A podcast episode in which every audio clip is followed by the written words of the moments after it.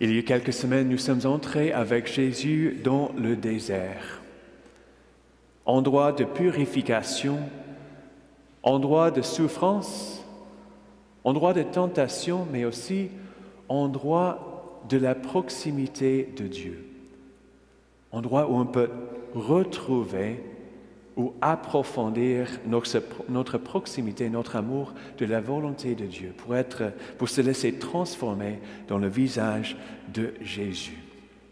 Nous avons aussi parlé d'une autre espèce de désert et euh, bon, on parle de ça tout le temps, désolé, mais euh, ça c'est la course euh, canot à glace de carnaval. Parce qu'une analogie peut être très bon pour l'évangile d'aujourd'hui. La semaine dernière, avec les enfants, la messe des enfants en bas, on a parlé de trois outils qui nous aident à avancer quand on est au milieu de rien, comme le désert. Ce sont des crampons qui nous aident à pousser, et ça c'est la prière quotidienne. Chaque pas nous aide à avancer petit à petit dans la foi, dans la vie chrétienne ce temps de carême.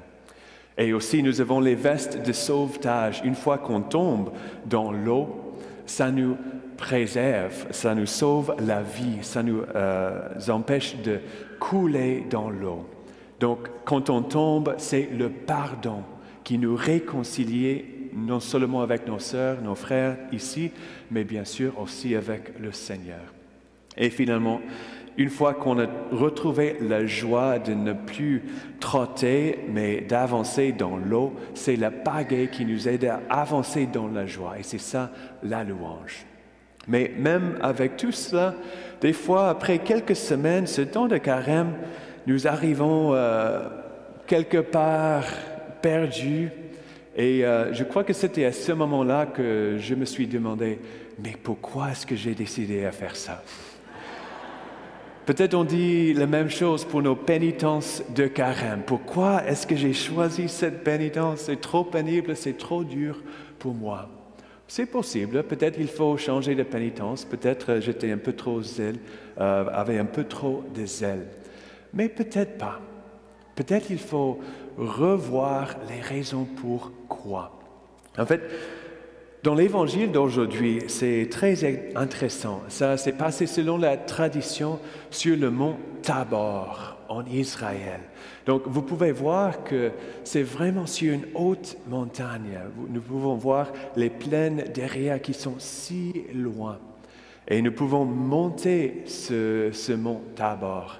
Quand je suis allé euh, avec d'autres séminaristes euh, de notre séminaire, bon, on peut monter à pied, mais on n'avait pas le temps de monter. On est monté en autobus. Euh, c'est plus facile. Et on est descendu aussi, sauf quelques-uns qui voulaient descendre à pied, mais ils étaient comme 30 minutes, une heure en retard. Et au lieu de suivre les chemins, ils ont couru euh, dans la pluie, dans la boue, ils étaient pleins de boue, ils ont glissé, c'était affreux. Mais on peut monter euh, la montagne avec Jésus, malgré les difficultés.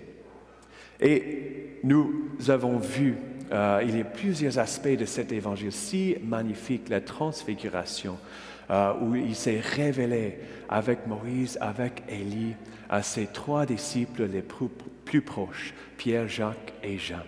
Mais quelque chose que le Père Martin m'a aidé à voir dans chaque évangile, chaque fois qu'on prêche, euh, au, fur et à mesure des derniers deux ans et euh, quelques, quelques mois de plus, euh, il m'a aidé à voir la beauté du contexte de chaque évangile, de chaque verset de l'Écriture.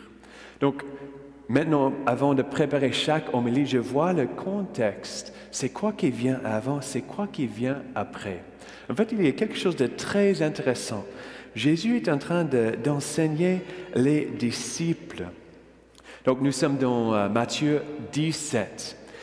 Et c'est rare qu'on a les mêmes choses avant et après dans les trois évangiles euh, synoptiques, ça veut dire euh, Matthieu, Marc et Luc, qui ont beaucoup, beaucoup de similarités entre les évangiles.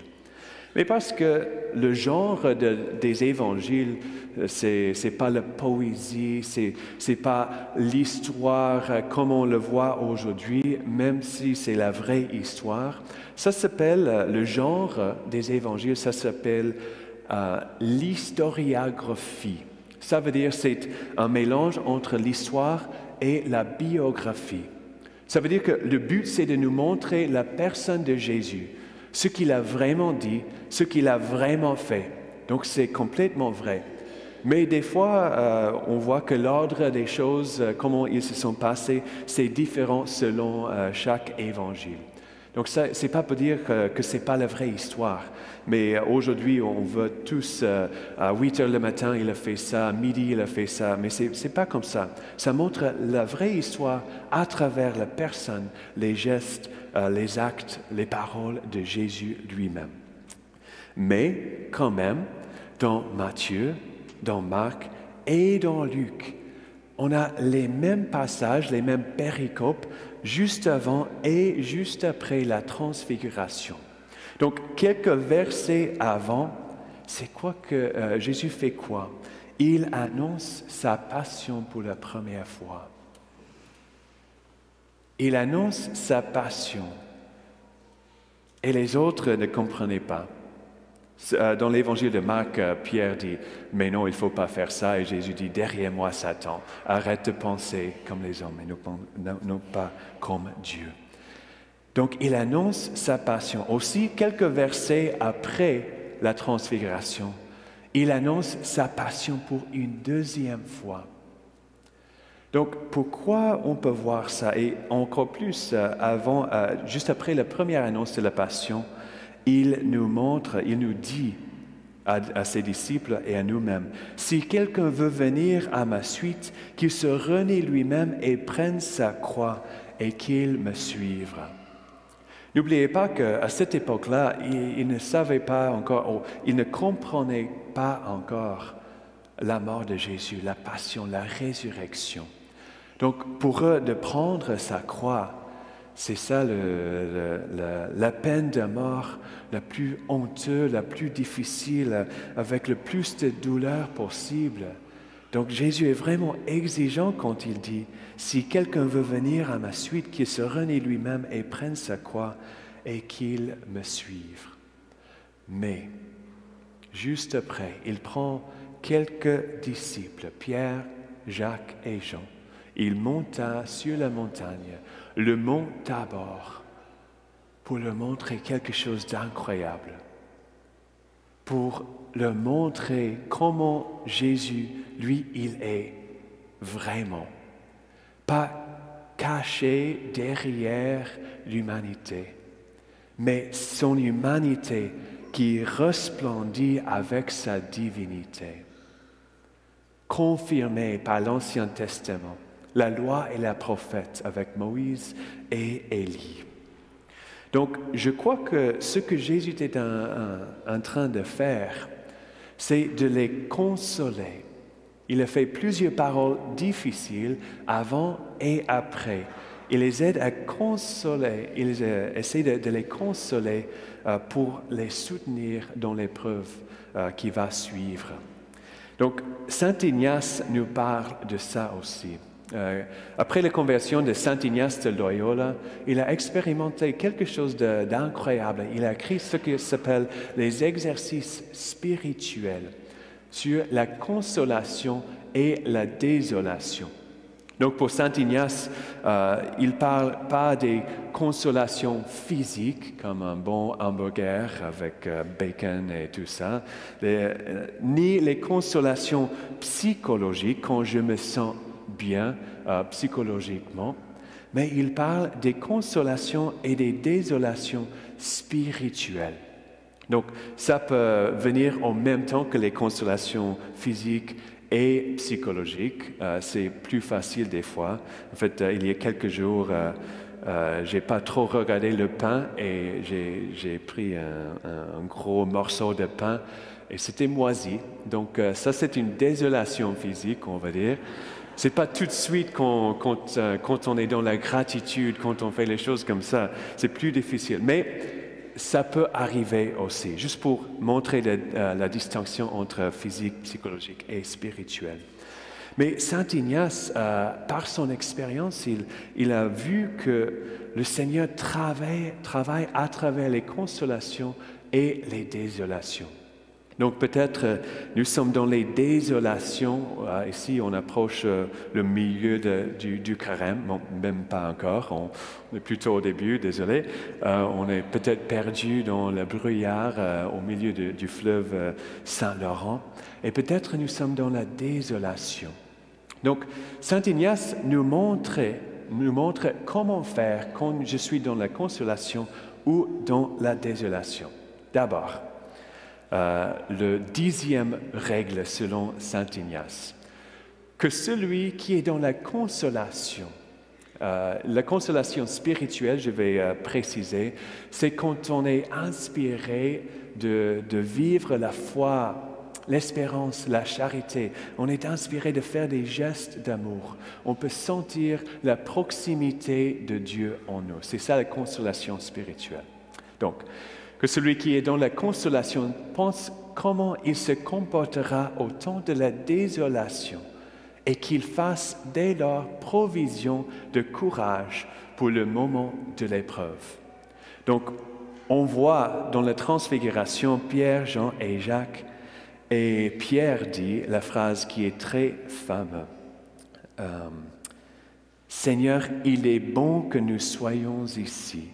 Si tu le veux, je vais dresser ici trois tentes. Il est bon que nous soyons ici. Nous pouvons voir ta gloire, ta manifestation de ta divinité. Nous pouvons voir même Moïse et Élie à côté de toi. Nous sommes dans le bonheur Restons là, s'il te plaît, Seigneur. Mais non. En fait, c'est Saint Luc qui montre de quoi discuter Moïse et Élie et Jésus entre eux. Il parlait de son départ, ça veut dire Jésus, qui allait s'accomplir à Jérusalem. Il parlait de la passion, la mort et de la résurrection. Donc c'est même dans le moment le plus fort que Jésus est en train de montrer aux trois disciples, Pierre, Jacques et Jean, que oui, c'est formidable maintenant, mais on ne peut pas rester ici sur la montagne. Il faut descendre, il faut se préparer pour les moments difficiles qui vont venir. Donc c'est pour ça qu'il parle même là de ce que, ça, ce que va venir, ce qui va, bon, vous comprenez, euh, ce qui allait venir plus tard. Que celui qui est dans la consolation pense comment il se comportera au temps de la désolation. Quand on sent bien, quand la prière marche bien, quand on est content avec le Seigneur, on sent proche à Dieu, c'est là on peut, on peut dire, n'oubliez pas ce moment-là parce qu'on a tous les consolations, les désolations spirituelles dans la vie. Et on peut se souvenir des moments comme ça dans le futur. Donc, heureusement que Saint Ignace euh, n'a pas, fini de parler avec nous. Donc, euh, on, commence le douzième règle de Saint Ignace. Donc, on est toujours dans la consolation spirituelle, qu'il s'efforce aussi de s'humilier et de s'abaisser autant qu'il lui est possible, pensant de combien peu de choses il est capable au temps de la désolation, lorsqu'il est privé de la grâce sensible ou de la consolation. Donc, la tentation, c'est de penser, en fait, je suis si proche au Seigneur, je le sens, c'est parce que je suis trop saint, en fait, euh, je suis trop bon. J'ai fait mes prières chaque jour cette semaine et c'est pour ça que le Seigneur m'a donné cette consolation. Oui, c'est moi, c'est moi, je suis bon, je suis formidable, en fait. C'est de reconnaître que je suis rien sans Dieu, même dans les moments les plus forts. Et en fait, c'est drôle que euh, quelques versets après la transfiguration, euh, Jésus parle aux disciples qui est le plus grand, parce qu'ils parlaient entre eux. imaginez, euh, souvent Jésus prend Pierre, Jacques et Jean à part. Que pensaient les autres disciples? Que pensaient Pierre, Jacques et Jean? Peut-être il nous a choisis parce que nous sommes les meilleurs. C'est possible, c'est possible. Mais ça ne nous aide pas à penser comme ça quand on est dans la consolation. Ce n'est pas eux qui ont mérité d'être là avec Jésus. C'est Jésus qui a choisi librement de les donner cette grâce, cette consolation. Ok, Saint Ignace, finalement, il nous parle de la désolation spirituelle. Quand on se sent loin du Seigneur, on ne, voit pas, on ne sait pas quoi faire, on est tenté de tout oublier de nos prières, de nos pénitences, de tout cela. Donc, Ignace nous dit, au contraire, celui qui est dans la désolation se rappellera qu'il peut beaucoup avec la grâce, qu'elle lui suffit pour résister à tous ses ennemis, pourvu qu'il s'appuie sur le secours de son Créateur et Seigneur. D'ailleurs, dans les exercices spirituels, euh, Saint Ignace nous dit que euh, c'est le pire moment de changer les décisions spirituelles dans la désolation parce qu'on ne peut pas voir le fruit que ça peut porter. On, est dans la difficulté, on est dans la détresse. Donc, euh, on est très souvent tenté de changer de route dans ces moments-là. Mais il nous dit, c'est là où c'est le plus important de prier, quand on ne le sent pas, quand on se sent loin du Seigneur. Bon, j'avoue que c'est le moment le plus difficile de la faire aussi, mais c'est les conseils de Saint Ignace. Donc, euh, on, oublie que nous pouvons tout faire avec le Seigneur. Donc, c'est quoi que ça veut dire pour nous aujourd'hui? Euh, Nous voulons suivre le Seigneur dans ce temps de carême, ce temps de désert, pour être transfigurés en la personne de Jésus. Nous avons des hauts, des bas euh, dans, la vie spirituelle et aujourd'hui. Et le Seigneur nous invite à rester avec lui. Si nous sommes dans la consolation, tant mieux. Nous restons dans l'humilité, dans la gratitude pour nous préparer pour la désolation qui va venir peut-être bientôt, peut-être plus loin. Si nous sommes dans la désolation, le Seigneur nous exhorte à être dans la gratitude pour les grâces qu'il nous a déjà données, de ne pas oublier les bonnes choses qui nous, a donné, qui nous a fait. Donc, euh, peut-être pour les pénitences, euh, ce temps de carême, peut-être ça va très bien, peut-être ça va moins bien, peut-être euh, c'est affreux cette année. mais je vous invite à écrire, si vous ne l'avez pas encore fait, écrire vos pénitences de carême sur un papier physique et pour le voir, ou euh, sur le miroir euh, quand vous brossez les dents, je ne sais pas quoi, quelque part où vous allez les voir, les pénitences de carême. Et non seulement ça, mais aussi les raisons pourquoi. Pourquoi j'ai choisi ça? Parce que dans la désolation, c'est très facile de dire, bon, c'est fini, c'est foutu, j'ai terminé, c'est bon, on va recommencer dans un an. Mais le Seigneur nous invite, même dans la désolation, de, nous rappeler de, la zèle que nous, nous avions avant de commencer ce carême.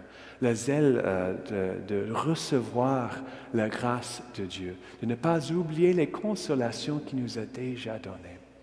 Il veut nous accompagner de son temps de carême pour nous aider à devenir de plus en plus lui-même.